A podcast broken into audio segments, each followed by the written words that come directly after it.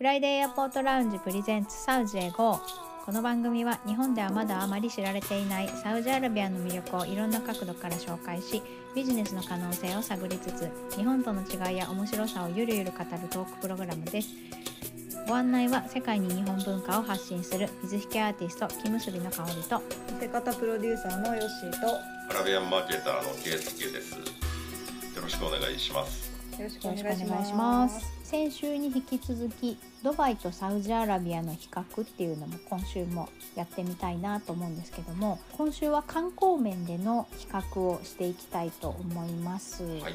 そうですねまずあの国の大きさですよね圧倒的にサウジアラビアが大きいと思うので、はい観光する場所が多いとかねいろいろとあのだいぶ違いが出てくるかなと思うんですけどもはい。はい、じゃあ圭介さんお願いします。はい。観光面の違いということで、はい、そうですね。まあどこどういう切り口で喋ったらいいのかなと思ってるんですけど、うん。まあまはい。あちょっとなるべくその客観的に観光ってねやっぱ旅行だから楽しみに行っていろんなその発見とか自分でうん、楽しいと思えたところが一番いいと思うんですけれども、うん。はい、あえてだからそういう少し客観情報客観よりの情報からちょっと話していければなと思います。はーい。はい、まあまああの今カオルさんも言ってた通りうん、サウジの方がまあでかいですね。うん。国土国土面積としてはね、はい。ものすごい大きいですね、うん。はい、あと人口が多いですよね。うん。ああ、そうですよね。うんうん、はいはい。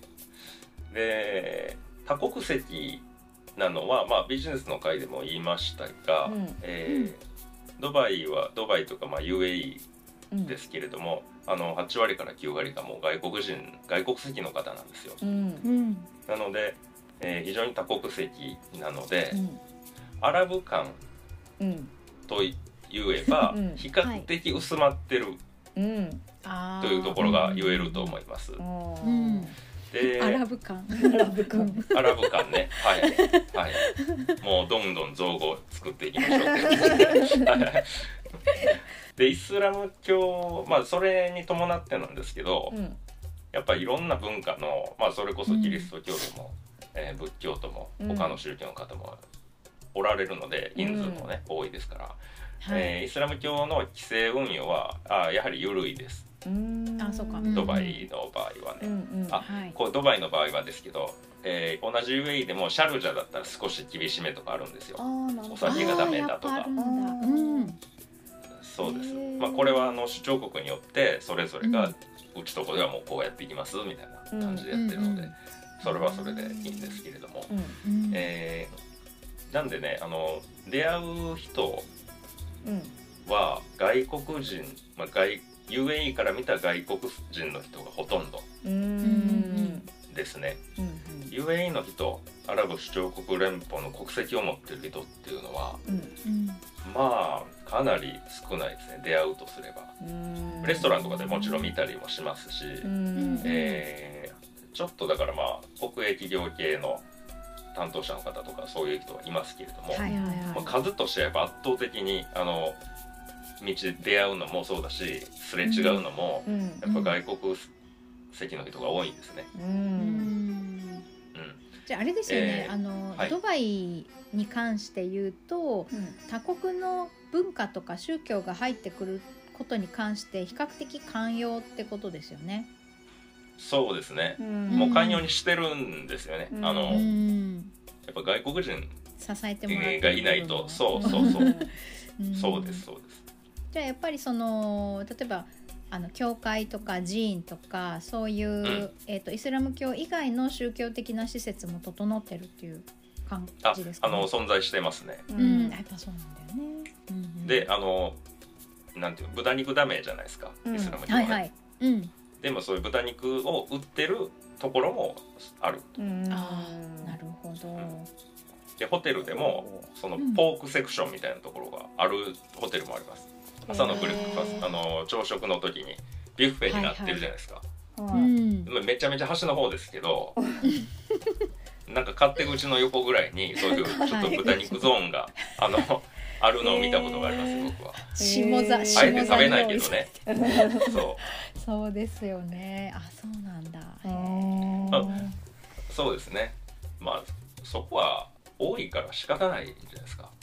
そうですよね。うん。んで、まあ、一方でそのサウジアラビアっていうのは、えードバイに比較すると、うんアラビア文化アラブ感は濃いと思います。イスラム教色も強いと。うんはい。はい。うえーなぜならあアラブ人が多いからですね。うんうんうん。んはい。あれかな？あのーラマダンの時はドバイは外国人の働き手の方が多いからあんまりこう昼間だから断食っていう空気感はそんなにないのかなラマダンの時とか。空気感はあるんですよ。あるんですけど、うん、えっ、と外で食べてる人とかいましたからねテラス席で。うんあおああいうのは多分サウジだったら見かけないんじゃないかなと思います。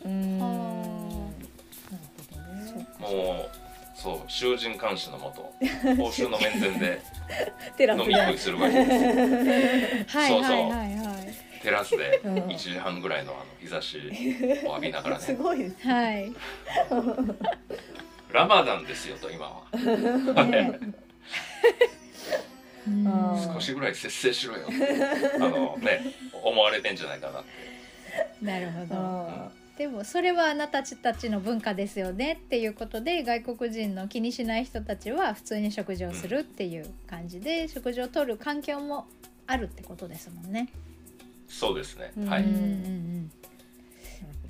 ーねじゃああのお祈りの時間だからレストランが閉まっちゃうとかっていうのもあんまりないのかな？あそれはないです。ドバイではないです、うん。うん。あれはまあほとんどサウジうん。サウジにまあ特徴的なことですね、ううん。ん、そっかそっかそういう意味ではねあの旅行に行って極端にスケジュールが狂うようなことはないかもしれないですねドバイはね。そうですね。う、うん。んまあ、街で出会う人の、まあ、さっきドバイだと外国人の人のが多いと言いましたけど、うんうん。サウジだったらやっぱサウジ人が多いです。うん。うんうんうん。あの働いてる人もサウジ人いますからね今めちゃくちゃ、あね。えーそうです。レストランもそうですし、うん。うん。まあ、ホテルでもうん。うんうん。あのサウジ人の受付の方がいたり。うん。でタクシー乗ってねもそう女性もそうですね、ううん。ん。まあ、むしろそういうあのサウジ人の女性とかこれまでむしろ働いてこなかった方を積極的にそういう位置につけてうんやっていこうっていうふうにしてると聞きました、うん。まあはい行った時に、はい。うんうん。サウダイゼーションって言ってましたもんね。うん。それですね。はい、うんうん。だからアラブ感は濃い。うんうん。です、うん。はい。他はねドバイってどんなイメージあります？私は、まあ、その多国籍なのが一番大きい気がしていてあとだからやっぱりそのさ砂漠の中の都市っていう感じでなんかその遺跡とかそういうこうそこに行かないと絶対に経験できないとか見れないものがあんまりイメージがないんですよね。あうん、あ確かにね、確かにそうですね、まあ、砂漠のあのデザートサファリってあるんですけどうん。はいはい。砂漠砂漠のツアーですね。あの、ううん、トヨタのランドクルーザーに乗って出かけるやつです、う んはい。もう、はい、すんごいツアーですよ。えっと胃の中がごった返す。うわのんぐわん。砂のねそう。砂丘こうちっちゃいか。丘丘をガンガン行くんですよ。へで頭も上に打ったりして、横のアウトドアとかぶつけたりして。あの絶対この朝飯食うなよって言われて、はい、で食べなくて行ったんですけどちょっと危なかったっていうぐらいのあのぱい揺らされるやつが。あって揺らされる。あれはまあ名物の一つです、へー。まあそれはでも別にドバイとかあの UAE に固有のものではないんで。うんうん砂漠のちょっと砂漠がね、うんあるところれば。そうですよね。そうそうそう、んそうですよねまあドバイドバイに固有のものっていうとやっぱりああいうランドマーク。超高いタワー。建物。そうあ、そそううそうそうそう。トム・クルーズが登ったやつでしょ。マテンロとか。ブルジュハリファとかね。うん。あ、そうそうそうそう。あとはまあ人工島あのジュメイラ。うん。パームジュメイラとか、うん。ヤシの形を上からみたいな、うん。はいはいはいはい。うんうん。とかまあ美術館。うん。み未来美術館みたいなやつもありますし、ありますね。うんああいうザ・フレームって言ってめちゃくちゃでかいこう枠みたいなのがうん。立ってるとか、うん。そういうのかな、うん。まあパッとして思いつくのがね、うん。うん。はい、なんでそういうのはどんどん作ってはいるんですけど、うん。はい。まあ、そういう自然な遺跡とかっていうと確かにあんまり聞かないですね。少ないかもわかんない、ううん。んサウジの方はまだあの結構あるみたいですけどね。ああいう、うん。あの世界遺産うん含めて、うん。まあ、バラドの旧市街もああいう古い街並みが残ってるわけですよ。うん。はい。はい。そのまま残ってるって感じ。うん。うん。でねメッカメディナがうん、両方あるのでねそういう意味では本当に昔からいろんな国のあのイスラム教の方がいらっしゃる場所でもあるし、そうですね。うん。うん。うん、イブの墓とかもありますねジェンタイへえ何それ？うんうん。あのアダムとイブのはいはいはいはい。イブの墓という場所があるんですよ。そうなんだ。へえなんかすごいスケール感壮大でしょ。ううんん、なんか思ったところじゃない場所にあったっていう感じがありますよ。ヨーロッパの方を勝手にイメージしてたから、はいはい。えサウジなんだっていうのに今びっくりしてます。はい。へえそうなんだ。へえ、はい。まあ、名所とかねそういう史跡みたいなのは、うんえー多いですよねサウジはね。まあ、ランドマークもそういう例えば人工物で、えーあのリアドはキングダムタワーっていうあの線抜きみたいな形のやつ有名ですけども、ううん。ーんね、ああいうのもなくはない。あの少なくはないんですけどね、うん。えーはい。まあ、今さらにそういうのはこれからどんどん立てていくんじゃないかなと思います。ううーん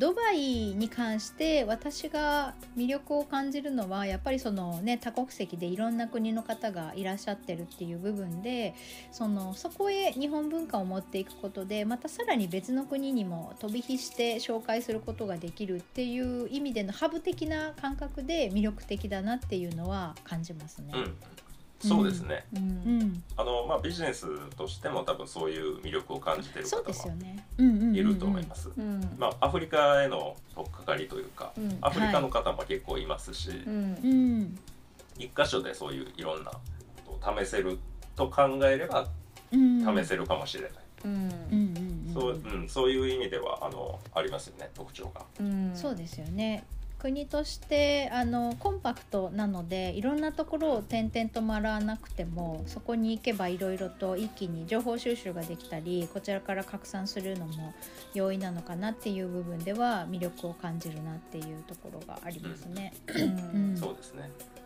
まあ、それもちょっとターゲティングをしっかりやった上で、うんうん。これまあビジネスの話になってますからちょっと看板に戻しましょうか。はい。はい。はい、すいません。なんかやっぱ都市でん都市で遊ぶのが好きな人は魅力的かもしれないですね。ね。東京とか大阪とか、そういう大都市で遊ぶのが好きな方は魅力かもしれないですね。うん私みたいに自然、そうですね。自然大好きみたいな人は。あれかもそうしれそうない。そう。ちょっとこのあのコンクリートジャングル感がガングリ感ありますよね。あるから、うん。うん、まあそうですね、まあ、制限がほとんどないと言ってもいいので、うん。そこドバイはうん、うん、本当に気負いせずに行けますよ、うん。お酒があるしね。うん、あね。うん、サウジはまあそれに比べると、えー制制限は多いと。多くもないけどね。昔はまあ確かに、えー多かったかもしれませんけど、うん。うん今はまあまああの本当に数えるほどしかないんじゃないですか、うん、うん。そうですようね。んその輸入特にに関してのうん、うん、輸入に関してのねそのハラルフードのとか規制はあるかもしれないですけどその旅行客で行く分には、ね、現地で現地のいわゆるその食生活に合わさないと食事が取れないほどの規制がないっていうことですよね。そうですね。うんうん。まあ本当何でもあるうんのでうんうん。ほとんどのものは手に入りますからね、うん。サウジアラビアううん。うんうんイメージがだからまだねあのやっぱり一回自分で行ってみないとわからない部分もあるとは思いますけどうん。うん。物か。価とかでも、物価はまあドバイは高いです。うん高そ高そう、はい。うん。でサウジも今高くなってきてますのでううん。ん前はだいぶ安かったですね。ううんん。石油価格ねガソリンがすごいガススタですごい値段が上がってるみたいなお話もしてましたもんね。はい。うん。もう3倍以上になってあのうん。リッター75円。安っ。う でも安いけど、んうん。それでも安いですけど、それで3倍なんだもんな。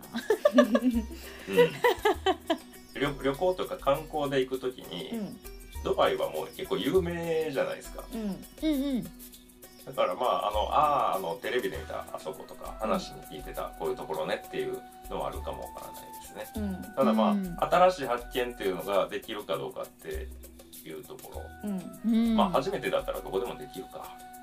まあ。ですけど、うん。サウジの方がまあそのアラビア文化が濃いのでさっきも言った通り、うん。濃く感じるってことですね、うん。えーうん。主観とし主観的にね。うん。はい。だからより多くの刺激はあるように思います。うん。うん。あれですねきっとなんかその旅慣れてない場合はやっぱり情報がない状態で行くっていう不安に勝てない人もいらっしゃると思うのでそういう方はね調べればいろいろ情報が出てくるとかドバイなんかはそうだと思うんですけど、あとはツアーがあるとかね日本からのツアーがあるっていう部分でドバイの方が探しやすいかもしれないですけどなんかまあね、い、ろいろこう新しいものを自分の足で見に行くのが好きっていう方は、サウジの方があの、うんうん。面白いかもしれないですね。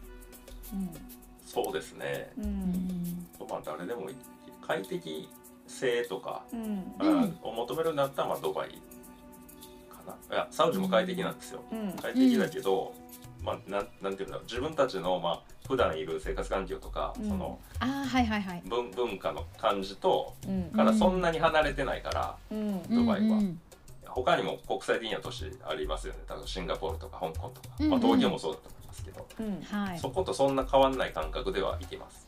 ううんん。やっぱまあそういう意味で快適だとはい。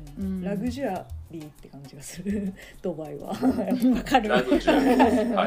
うん。はい。お金をお金を出せばねいくらでも快適を買えるっていう。そうですね。サウジはやっぱアドベンチャー感がある感じがしますまあ、そうですね。日本ね人からするとやっぱそうそうですね。うん。そうだと思います。うんやっぱ楽しみ方は結構違うからね。うんやっぱご自身の好みがすごくうん。大事かおっしゃもしれない。る通りで。うん。そうですそううです、ん。違いがね今ざっと挙げましたけど、うん。うん。なぜかまあこういう違いがあるかっていうと、うん。えっと、先週言ったビジネスのところの違いとほとんど一緒なんですよ。うん。うん。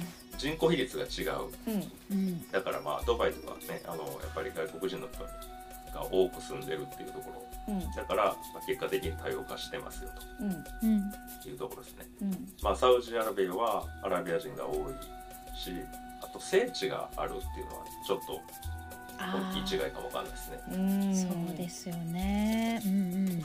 まあ聖地を持っている以上、うん。そこまでイスラム色をうん薄めるわけにもいかないだろうし、そうですよねまたそれを良しとしないでしょうしね、うん。そうですよね。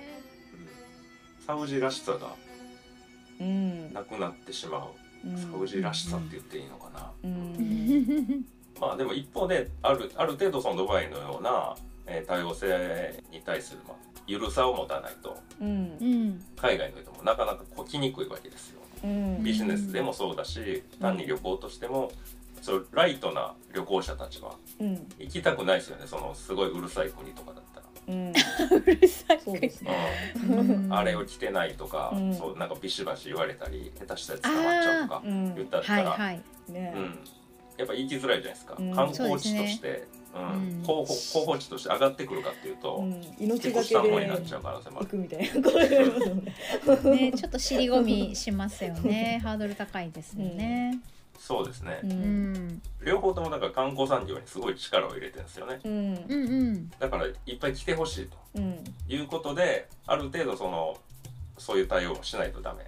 はい緩めていくっていうことですね、うん。うん。なんだけどまあどういう緩め方をするのかっていうところうんが、まあ、ちょっと違ってくるんじゃないかなと思います。うん。うん。やっぱ戦略的、はい。国としての戦略みたいなのがやっぱりすごいありますよね。ドバイは。ありますねね。はいやっぱそれは石油が出なかったっていうことが非常に大きいですから、そうかービジネス。ぱい人に来てもらって有名になって、うん、お金も人も集まる街でしょう。ビジネスにしてもやりやりやすくじゃないですけど。うんそうですね。うん、やっぱ人が来るとお金も集まってくるので、ね。うんでできるだけ多く持ってる人に多くも落としてもらう方が効率いいですしね。そうそう、確かにそういうことですね。うん、っていうことで、そうあのホテルの部屋でそんなめちゃくちゃ狭いところはありませんね。ジャパンみたいな。ああはいはいはいはい。まあカプセルホテルみたいなのはないし、もちろんはいうん、サッカーのサポーターさんの会でもありましたけど、はいはいえーホテルが結構豪華ゴなージャスすぎてうんね、うんびっくりされ何これってね。想像の7倍とか言ってましたから はいはい。まああれサウジの話ですけども、うん。ドバイでもそうですね。うんあまあ日本と同じぐらい出せば日本より確実に広いと思います。うん。あへえ部屋の大きさは。ううん。ん、ゴージャスそう。ねえ、うん。ドバイはね結構今ツアーあると思うんですけどもサウジもツアーとかだんだん出てくるんでしょうね。うん、出てくるのだろうと思いますけどね。うん。ね。えやっぱイメージ的にはやっぱコンパクトなイメージがあるからやっぱ東京を回るみたいな感じなんですかね。ドバイの方は。あドバイ？うん。あドバイは。あのその交通。の利便性的にも島内だったらもう電車とかで。あ地下鉄？どこで公共のうん。やつあのハトバスみたいなやつとか。もあーああるんですか、うん、うん。あるあると思いますよ。なん確かあるって聞いたことあります。ううちの弟がドバイでなんかハトバスみたいなので一日ツアーししたって言ってましたねそういえば。あへえうんうん。そうなんだなんか都内観光みたいな感じでうん。一日こうぐるーっといろんなところを見て回回ってくれるようなツアーで行ったって言ってましたあね。あやっぱそういうのあるんだ、うん。やっぱそれでやっぱ回れちゃいそうな感じが、イメージがなんかあり実際わかんないけど。ね。そこまで大きいわけじゃないですから。うん。広さが。うんはい。サウジはねもうとんでもない大きいや、さだかまあ、らねそれは難しいと思います。まあ飛行機で移動ですねそうですね。んですよ今日はだからバラと旧市街観光とか、うん。そういうふうにちょっと分けてやっていかないと、うん。うん。到底回りきれない。飛行機飛行機で回るみたいなことになりますよそう。自家用ジェットね。ね国内で。うん。うまあ、それだけ見どころもね、うん。多い。本当にあの、僕も人より回数は行ってますけど、うん。本当知らないところ、知らないところで知らないことだらけなので、サウジについては。まああの宗教とかねそういう文化についてもそうですけど。なので面白いわけです。うん。っていうかドバイについて知ってるわけじゃないんですけど、そこまでね。うん。うん。だけどまあなんかその面白いなとうん。思いますね。うん。まあ両方面白面白さはあります。うん。それはそうだ。うん、それはそうです。うん。でもまああれですね。本当サウジは今オープンしたばっかりですから。う、ん。うん。でインフラが急速に整いつつあるので、うん。でまあねあの映画がダメだったしね。うん。車の運転もしちゃダメ。で女の子も、はいはい。あのヒジャブかぶんないとか。うん。もうガチガチだったんですけど、うん。もう今はね国際映画祭やるわ、うん。ジャスティン呼ぶわ。うん。F1 もやるしなんかもうん。うすごいなとその変わりようが、変わりようがね。はい。そうですよね。だからその勢いはねやっぱ目を見張るものがあるのでう、ん。面白いですね。ニュースとかを見てても、うん。うんうんうんうん。うん、個人的には推してます、うん。サウジではい。っていう番組だし、そうですね。う んはい。推し推しです。うん。推しは推しですね。推しは推し。あはい。あとねそうそう、うん。一番僕がこれはちょっとあの言うの忘れてましたけど、うん。一番いいなと思うのがね、うん。嫌な国だったら行かないじゃないですか、うん。次。うん。だからなぜその次も行きたくなるかっていうと、うん。これはね結構ホスピタリティなんですよね。うん。特にそのあアラブ文化に起因するものだと思いますけど、アラビア人に会った時の、うん。なんか心がポポカッと、うん。あポカポカあったかくなるようなおもてなしを受けるんですよ。うーんあれが結構かなり心地いいです。もう一番の観光資源と言ってもいいんじゃないかと思うぐらうい、えそっか。はい僕別になんかもらってるわけじゃないですよ。ないけど何の回しもんでもないけど、うん。これはまああのうん正直に一番最初に行った時に感じたことですね。うん。でんなんかうんうん。あの浦和レッズのサポーターの方でもなんかいろいろ不安に思いながら入ったけどサウジの人みんな優しいみたいなコメントもありましたよね。うん。ああそうですね。うんね、はい。うん。そうですね。うんだからまあ本当それはそう思いますね。うんまあ人によってやっぱりあの嫌な経験をすることっていうのは、まあ、ななくはないとは思います。うんうんそれはどこでもそうだと思いますけどもね。うんまあ、僕個人的にはやっぱりあのいい扱いを丁寧に扱っていただけるというかうん本当にホスピタリティ高いなって思いますね そこ。うんでドバイはねあのアラビア人がす少ないというか出会う機会が少ないから、うんどうしてもその他の街とそんな変わんないっていう印象は受けます。その人に関してはね、ううんうん。はい、もちろん優しいんですよ。皆さ、うんん。だけどなんかそのちょっと空気感というかはうん。少し違うなと。うん。なるほど。思いますね。うん。ねえ。でもなんかあの旅行で行って何かで困ってる時にちょっと声かけてもらうだけですごく安心したりとかうん。ね、うん。心配事がスッとなくなったりとかがあるのでやっぱりそのうん旅先での交流ってすごい思い出として残ると思うんですよね。うん。そういうのがね、うん、まね。ますた期待にね、また期待につながっていくと思うので、それはすごうく大きいなって今聞いてて思いましたね。うんそうですね。ね。サウジエゴではインスタグラムとツイッターどちらもアカウントがあります。F アンダーバー A アンダーバーラウンジまたはハッシュタグサウジエゴで検索してください。番組へのご意見ご感想その他何でもメッセージお待ちしています。メールアドレスは friday.a.lounge.gmail.com です。またはインスタやツイッターの DM からお気軽にお寄せください。それでは今週はこの辺で。ありがとうございました。ありがとうございましありがとうございましたた。